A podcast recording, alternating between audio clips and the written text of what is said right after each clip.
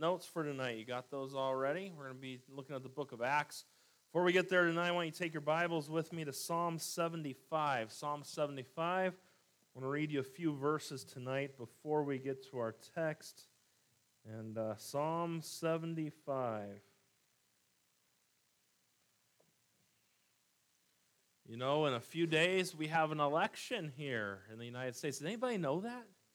I don't know if you've seen it on television or on Facebook or anyplace else. There's one coming. And um, we hear doom and gloom on both sides. If whatever candidate gets in, it's going to be doom and gloom.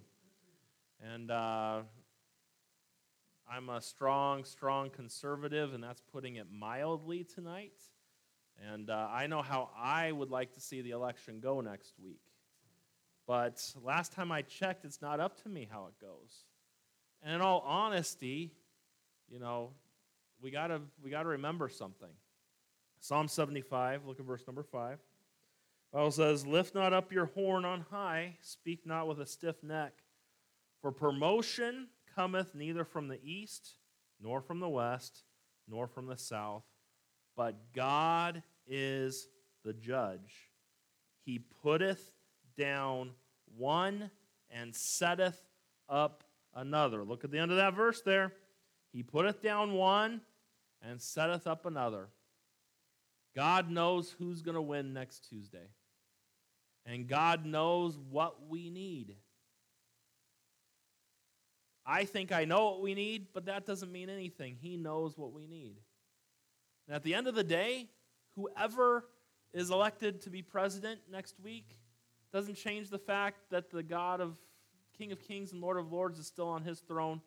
He can never be voted out, he can never be taken down. He's always on his throne, and no one can change that. And that's where our hope comes from. But I want you to remember something the promotion comes from God. He puts one up and he takes one down. Go to Daniel chapter number 2. This last I'll show you tonight. I want you to realize you say, "Oh, Pastor, who do you think's going to win?" I already told you who I'm plan, who I'm hoping wins. His last name doesn't start with a B. I'll just tell you that. So, if think about this, if we want our country to be like the state of California, then you want Biden to win. And I do not want our country like the state of California. The state of California is a mess and becoming more and more godless all the time. In fact, you shouldn't even be in this building tonight because they say you can't. We're here because we listen to a higher power. That's why we're here tonight, because we worship God. But if, if it goes a certain way, it could be the rule all over the place, not just crazy California. And we look at Daniel chapter number two, and look what Daniel has to say. Now, we got to remember, man, he lived under a wicked king, didn't he, here? Nebuchadnezzar? I don't think we have anyone quite that bad. Well, maybe we do. I could name names, but we won't do that tonight. Daniel 2, look at verse number 20. What says here? Daniel answered and said, Blessed be the name of God forever and ever, for wisdom and might are his. And he changeth the times and the seasons. He removeth kings and setteth up kings. He giveth wisdom unto the wise and understanding to them that know, and knowledge to them that know understanding. You see what we see there? He removeth kings and setteth them up. So, yes, we all might vote and we all say we pick who our next leader is going to be, but I'm a firm believer that God is sovereign, that God's all knowing, and whoever God wants to be our president next week is going to be the one who is. And it could be that we just need some awakening in us. We look at, our, at the virus and everything that's gone on the past several months. Maybe God's trying to wake Christians up. And in fact, tonight, as we look at the book of Acts, you're going to see at the end of the message tonight how God takes tragedy in life and brings great blessing and great things out of tragedy. We'll see that by the end tonight. So let's go to the book of Acts, chapter number one, and we'll dive into tonight's message. So, just a little thought for you. Remember, God is in control. And I have people on Facebook need to get there, get that figured out too. Baptist preachers need some help with that one. God is in control. And if you don't believe that, then you might as well just stop this whole thing of Christianity. Because if God's not in control, we're in big trouble. And you might say, well, where is God in the midst of all this? His unseen hand is right there working just like it did in the book of Esther, just like it did all throughout the scripture. He is working and he's still working today, and I'm grateful for that. Acts chapter 1, verse number 1 The former treatise have I made, O Theophilus, of all that Jesus began both to do and teach until the day in which he was taken up. After that, he, through the Holy Ghost, had given commandments unto the apostles whom he had chosen, to whom also he showed himself alive after his passion by many infallible proofs, being seen of them forty days, and speaking of the things pertaining to the kingdom of God. And being assembled together with them, commanded them that they should not depart from Jerusalem, but wait for the promise of the Father, which saith he, Ye have heard of me. For John truly baptized with water, but ye shall be baptized with the Holy Ghost not many days hence. When they therefore were come together, they asked of him, saying, Lord, wilt thou at this time restore again the kingdom to Israel? Man, they go, there they go again. Wasn't that what they were asking him before he died on the cross? Hey, when are you gonna when are you gonna get the kingdom? When are we gonna get under this out of this Roman rule? And when are you gonna set things up? And he told them not to worry about it. And again, they ask after he's died on the cross, rose again, spent 40 days teaching them all sorts of things. We see it all over again. They ask that. And look at what Jesus says, verse number 7. And he saith unto them, It is not for you to know the times or the seasons which the Father hath put in his own power, but ye shall receive power. After that, the Holy Ghost is come upon you, and ye shall be witnesses unto me both in Jerusalem and in all Judea and in Samaria on the uttermost part of the earth.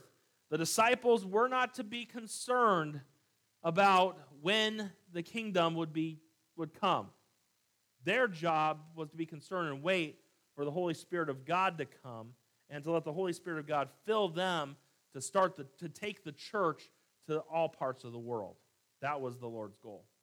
We've been going through a series on Wednesday nights of going through the books of the Bible.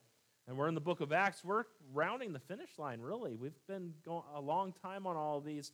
And we're going to study the book of Acts tonight and see several things. Let's go to the Lord in prayer. And We'll dive in. Father, we're grateful for tonight and grateful for your love for us. Please bless the next few minutes that we have together. I pray that you'd work in a special way that only you can. We love you and we need you. In Jesus' name I pray. Amen. We just finished the Gospels last week, all four Gospels as we see Christ and his early earthly life and his ministry. And we come to the book of Acts called the Acts of the Apostles. It really could be called the Acts of Jesus when you think about it. It was him working in and through the disciples or through the apostles. The church gets started in the book of Acts. Is it warm in here? Anybody warm tonight? And uh, I don't know if the air didn't turn on completely. We'll cool it off a little bit. Because the warmer it is, the faster you fall asleep on me, and we don't want that to happen tonight. And you got a lot. When I see Margie fanning herself back there, I turn the air on a little bit. So I told you tithes and offerings have been down the past couple weeks. When they get back up, we'll have it like an ice box in here. Okay? Just kidding. Just kidding. And so, what was that? That was only a partial truth, right, Russ? Just a little bit there. Uh, candles? Yeah, no more lights? Oh, no, we won't do that. See, that's we got to calm the treasure down just a little bit, okay? But we see all of this take place, and you think about the book of Acts is the history of the church. You even read the last few verses of the book of Acts, it doesn't end with an ending. It's kind of just leaves you hanging. Why? Because the church is still going 2,000 years later today. And so we're going to dive in and learn some things tonight as we go through the book of Acts. We saw, first of all, as we dive in, that Acts is the second book that, wrote, that Luke wrote. It says, first verse, the former treatise have I made. Now, I told you two weeks ago when we went through the book of Luke who Theophilus, what the name Theophilus means. Can anybody remember from two weeks ago what the name Theophilus means? Maria, lovers of God. And so some people wonder if Theophilus was a person or if it was written to all those who love God. I tend to think probably written to all those who love God, but Theophilus could have been a person as well. And so Luke wrote the book of Luke as well as the book of Acts. We talked about he was a physician, he traveled with Paul. And you'll see there's a lot about Paul in the book of Acts, and there's a lot there. And we'll get into all of that later on tonight. When we get to the book of Acts, something different takes place that we have not seen yet in the Bible to this point. We've gone from Genesis to John. And we've seen in the Old Testament, you can remember back in the book of Judges, we think of Samson.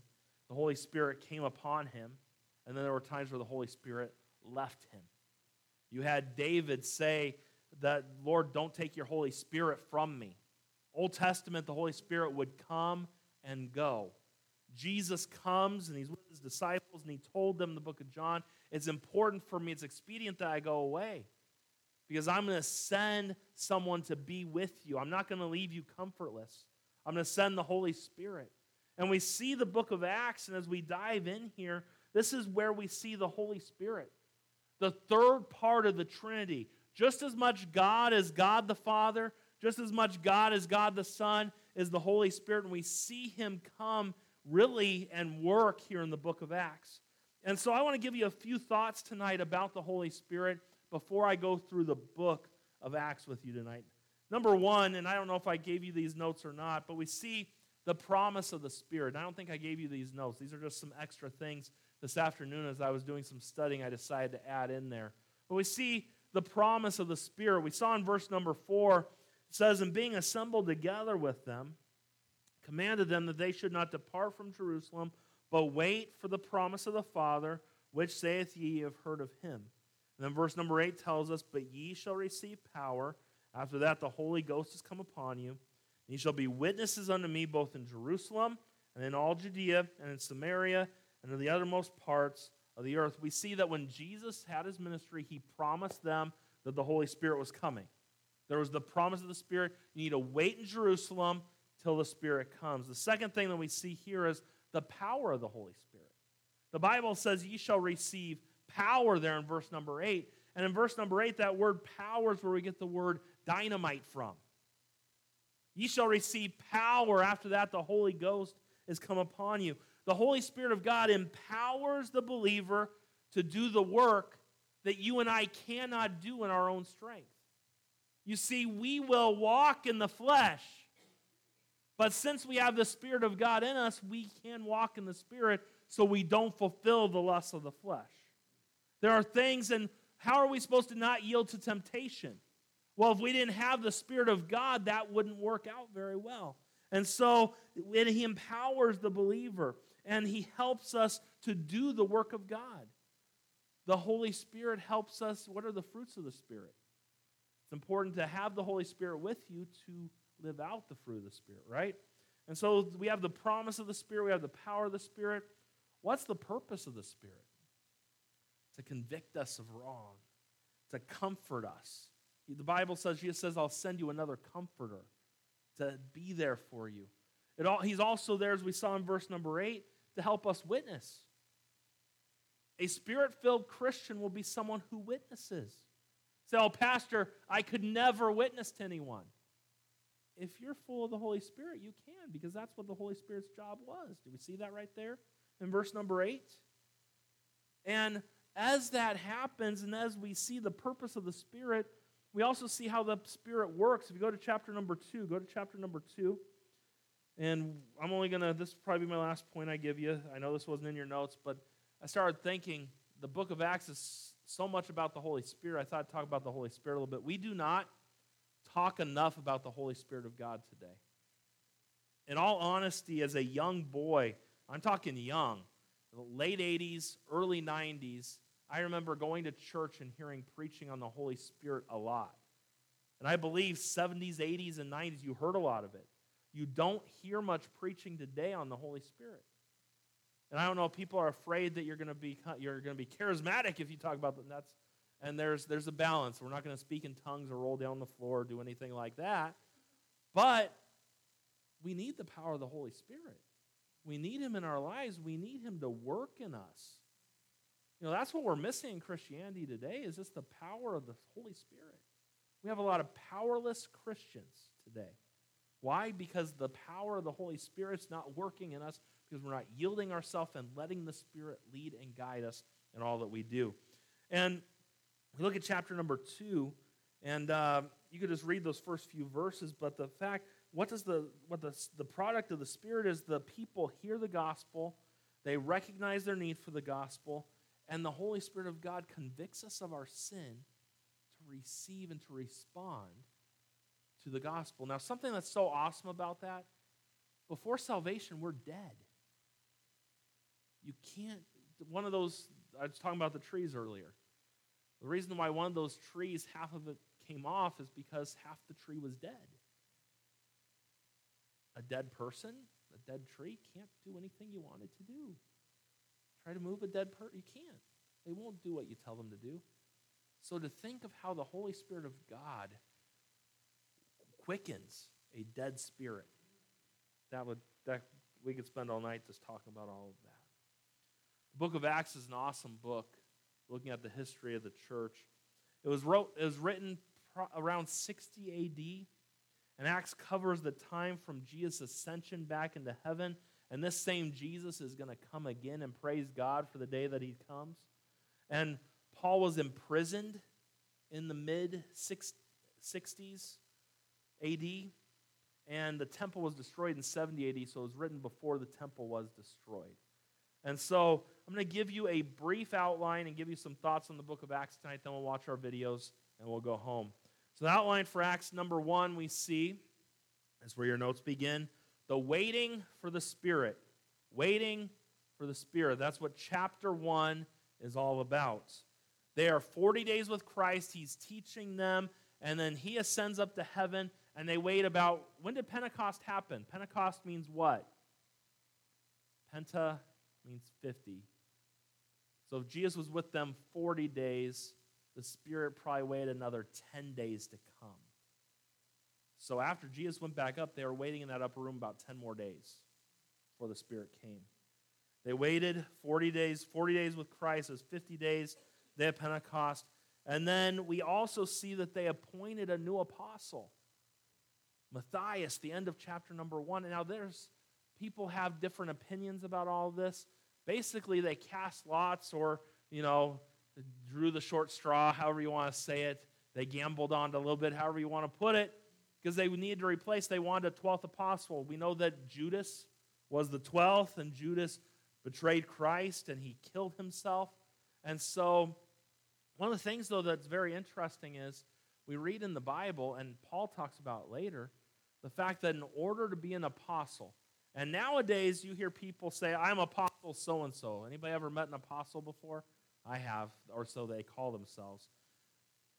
To be an apostle, a biblical apostle, you must be called by Jesus Christ himself. That's one of the requirements that Paul talks about. I personally don't believe that Matthias was an apostle because the other apostles called him. Jesus didn't call him. Jesus called Paul on Damascus Road, and the 12th apostle would be Paul. And if you want to say that that might not be the way you see it, then when we get to heaven, ask Jesus and let him give you the real answer. And if you want to sit and debate about all that, I'll give you another one. Did Adam have a belly button or not? You can talk about that one.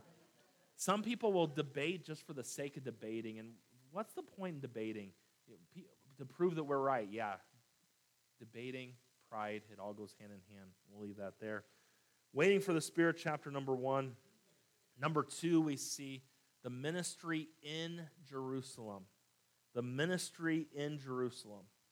We see that um, we could actually go back to Acts chapter 1, verse number 8, and you basically see verse 8 gives you how the whole book goes for the entire time. There are going to be witnesses in Jerusalem, then Judea, Samaria, to the uttermost parts of the earth. We see the ministry started in Jerusalem. In chapter 2, we see the day of Pentecost happens. Think about that. 3,000 were saved and baptized that day and added to the church. What a day that was. And the church was growing, and people were excited about it. And in chapters 2 through chapter number 7, we see lots of things. We hear a lot of Christians nowadays talk about how Romans chapter 13, we as the people of God need to obey every order of man. But they leave out Acts chapter number 5, where the apostles were told not to preach in the name of Jesus, and they said, We're going to obey God rather than men. People tend to leave that out nowadays. but that's a very important passage of Scripture. What we see happen as the church takes off, we see persecution comes. We saw there were some disputes, the first deacons in chapter number six. And in chapter number seven, persecution's really taking off. And one of the main culprits of that persecution is Saul. And in chapter number seven, Stephen is the first martyr of the church. He's stoned for preaching the gospel and for taking the gospel to the people, and they didn't want to listen. And so we see chapter 1 begins with the waiting for the Spirit. Chapter 2 through 7, we see the ministry in Jerusalem. The church begins to have persecution, which leads to point number three of the outline. We see the ministry moving to Judea and Samaria. Because of the persecution, it got them to go where they were supposed to go from the beginning. Now, hold on for a minute. What did Jesus say in Acts 1 8? You're going to receive power, and after you do, you're going to be witnesses where? In Jerusalem, and in Samaria, and in Judea, the uttermost parts of the earth, right? They're supposed to witness everywhere. What they do, they kept the gospel in Jerusalem. The persecution comes and they have to spread out all over the place.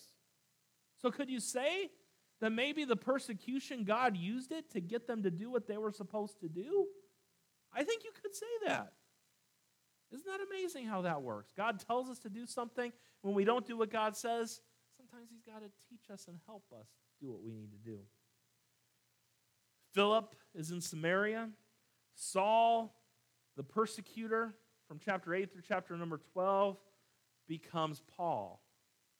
And Damascus Road changed his life, and his life would never be the same again. And the Lord made a change, a great change in the life of Paul. And I'm thankful for the change he's made in our lives and how he's worked in our lives. And we see that Saul turns from being a persecutor into being a preacher. We also see that Peter reaches the Roman soldier Cornelius and things, chapter 11, the church at Antioch. That's where they were first called Christians. Things are getting established and moving. We go further into the outline. We see that number four, we see the ministry goes to the ends of the earth. From chapter 13 to verse to chapter 28. Paul and others go on three different missionary journeys into Asia Minor, um, which is modern day Turkey. Asia Minor and Greece, then Asia Minor and Greece. So the whole area, the gospel was going. And Luke was is what we see with the when we look at the book of Acts as the fulfillment of the Great Commission. God told him to preach the gospel to every creature. But what we see is we see the fact that literally the world was turned upside down. Remember, there's a passage in the book of Acts that says, These are the guys that turn the world upside down. The gospel was going all over the place. And that's what we see in the book of Acts. And we see all that God used Paul, used the apostles, used them to do. And we see the church take off. We see the history of it. And basically, what you'll see over the next several weeks is then you have the epistles that were written to churches that were established in the book of Acts. And then you have the book of prophecy, the book of Revelation, for the end. We look at the book of Acts and that's the big picture. Honestly, we could go, we could do a study for four or five years and go through every verse of the book of Acts and break it down. That's a simple outline of it. And there are so many amazing truths in the book. We could go so many different directions. I give you so much, but this is to give you a brief overview of the book. Now, what I want to give you some thoughts tonight as I finish up. say, Pastor, you're almost done. Don't get too comfortable. You know, we're, I, we're rounding a corner. I don't know if it's the corner that leads home or if it's the corner at second base. We're somewhere between second and third. And leave it to you, Erica, to wear a Dodger shirt tonight. Just trying to rub it in for everybody. Trying to rub it in. And I bet, I bet if they didn't win yesterday, you wouldn't be wearing that shirt tonight, huh? I'm just teasing. I'm just teasing. I want you to think with me for a few minutes tonight. With God, Tragedy leads to triumph. That's how God works. We see this over and over again. It's a resounding theme through the book of Acts. Think about this with me. Let's talk about some tragedies and look at how they turned out. Let's take the first tragedy as the book of Acts gets going Christ's death. That was a tragedy. Man, the disciples are scared. They're uncertain. They're overwhelmed. But that tragedy, the tragedy of Christ's death, turned into the greatest triumph in all of history. You think about that. That tragedy turned into triumph, and these scared apostles who were hidden in an upper room, scared to even come out, are boldly proclaiming the gospel, and they literally turn the world upside down. But it all started with the tragedy of Christ's death. His death, the tragedy, turned into triumph. And thousands upon millions of people would be saved, and churches would grow, and we still have churches today. And it all started because of Christ's death. Second tragedy would be Stephen's martyrdom. A good man. Stephen was not a pastor, he was a deacon. But man, could he preach. He was a pretty good preacher. You read Acts chapter 7, and you read all the history he knew of Israel, and you guys killed him. You killed Jesus. You killed your Messiah. And we see that they were stiff necked, they were hard hearted, and tragedy.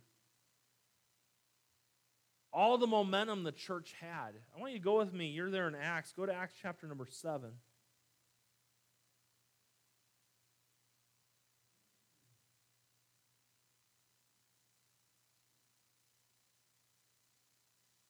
And look at verse number 54. And when they heard these things, they were cut to the heart, and they gnashed on him with their teeth. But he, being full of the Holy Ghost, looking up steadfastly into heaven, and saw the glory of God and Jesus standing on the right hand of God. Very interesting. Every time we read the Bible, Jesus is always sitting at the right hand of God. It's the only time it ever says he's standing. Say, why is he standing? I don't know. You can figure that out. But it's the only time he's standing. Could it be that maybe he thought that Israel would get it and it could all be done then? That's a thought. But Jesus is standing. There's a reason why it says that and why it doesn't say he's sitting, but we'll ask Jesus when we get to heaven. It says he's standing on the right hand of God and said, Behold, I see the heavens open, the Son of Man standing on the right hand of God. Then they cried out with a loud voice and stopped their ears and ran upon him with one accord and cast him out of the city and stoned him. And the witnesses laid down their clothes at a young man's feet whose name was Saul. And they stoned Stephen, calling upon God and saying, Lord Jesus, receive my spirit. And he kneeled down and cried with a loud voice, Lord, lay not this sin to their charge. And when he had said this, he fell asleep. He died. He didn't just take a nap. I think sometimes we think, you know, they picked up little rocks like we have out front and they just started throwing them at him. A stoning in the Bible, they would have a pit area that they would tie the person to, and they would literally chunk huge boulders of cement on top of the person till they killed the person. That's how it worked.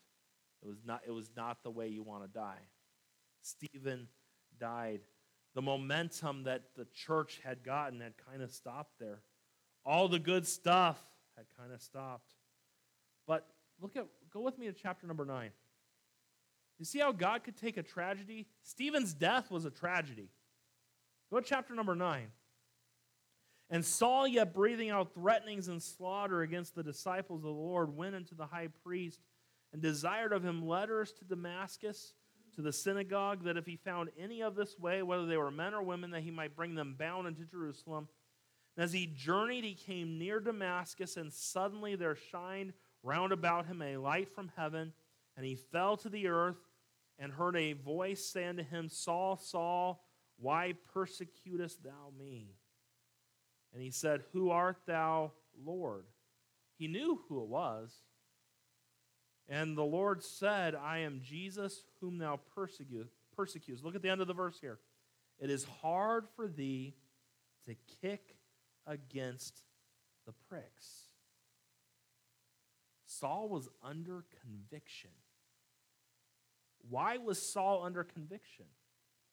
I think it's pretty clear from chapter number seven the way Stephen died and his response to those who killed him because he was right there and saw it. His heart was being worked on, he was being convicted.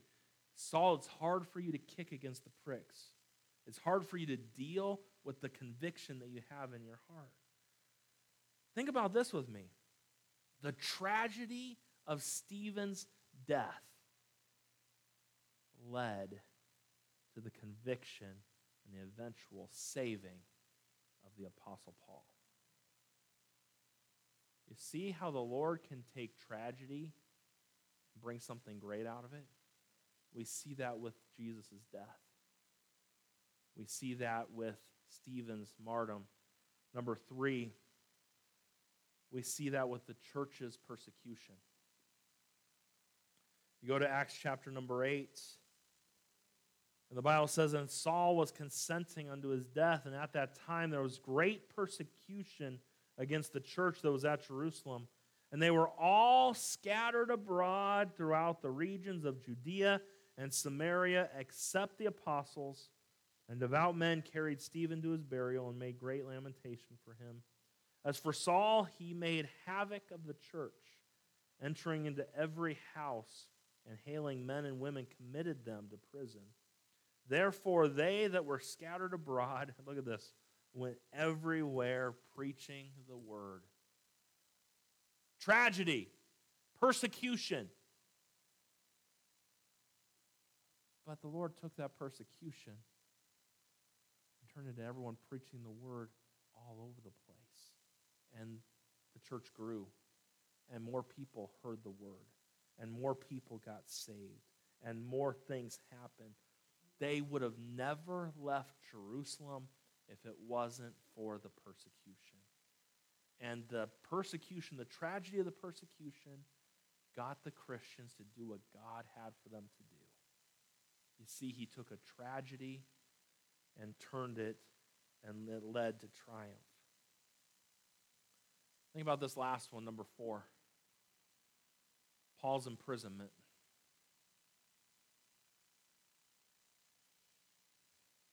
We go to Acts chapter 28, and I want you to see this with me. Acts 28.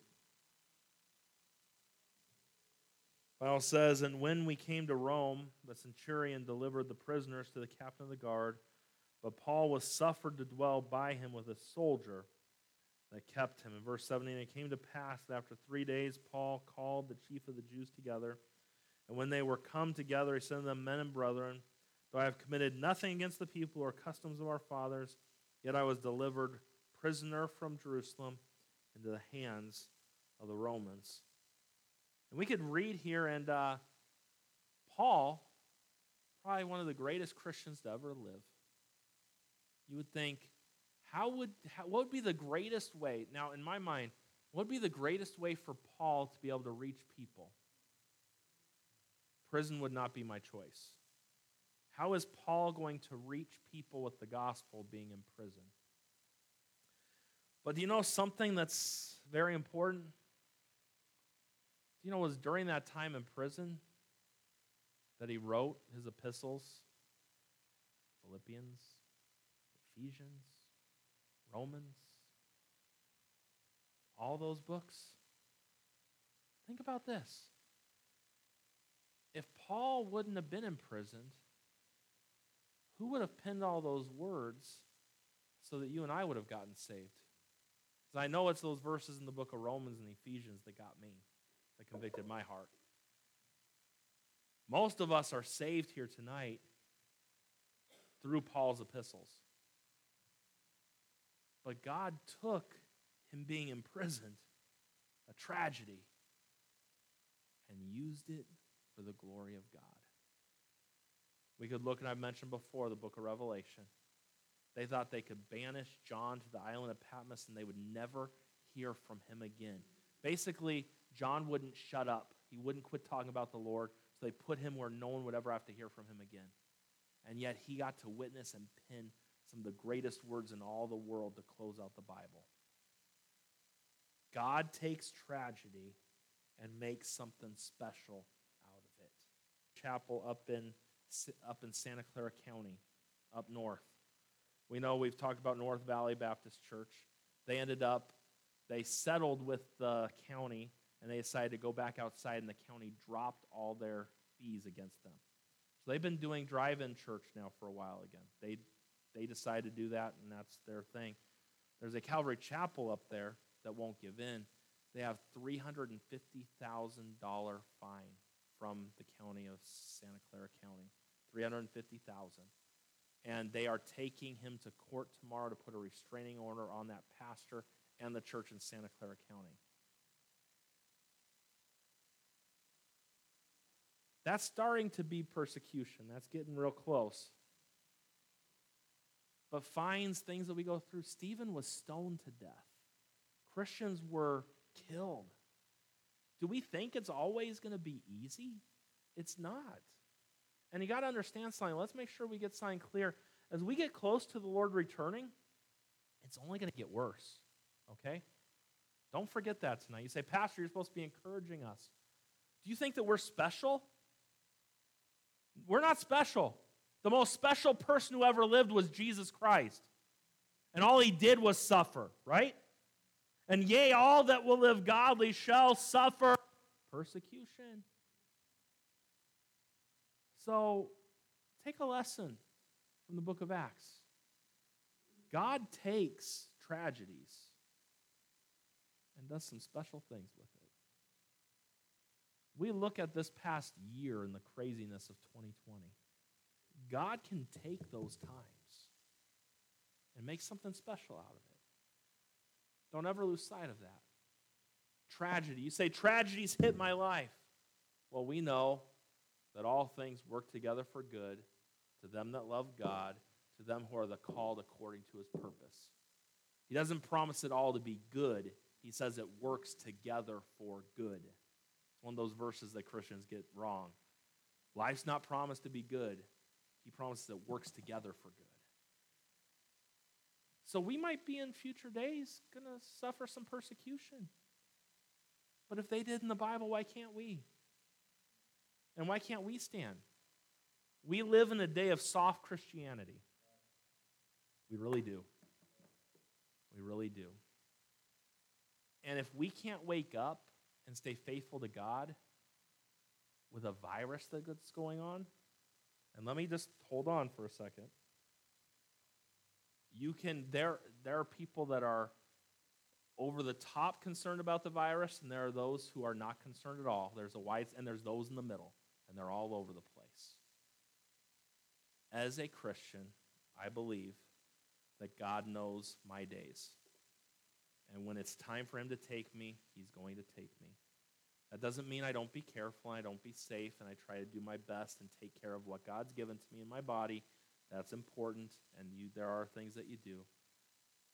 But if a virus keeps you from fulfilling what the Bible's told you to do, what are you going to do when real persecution comes? God did not intend for church to be a video camera. He didn't. A church is a called out assembly If you want to have a called out assembly and have your six feet of social distancing with it, fine, that's fine. But a church is a called out assembly. In all honesty, we don't need the building to meet in. We can meet outside, we can meet wherever. But we're called to meet. And if this, and we need to wake up, we really do. Christians could suffer the way that they did, we got to stand up at some point. And I'm not telling you to stand up against government for the sake of standing up against government. Doing every store I go into, I wear a mask at every store. I don't argue with anyone. Never. I wear it in every place I go. Why? Because that's what they want me to do. So why aren't you wearing one in church?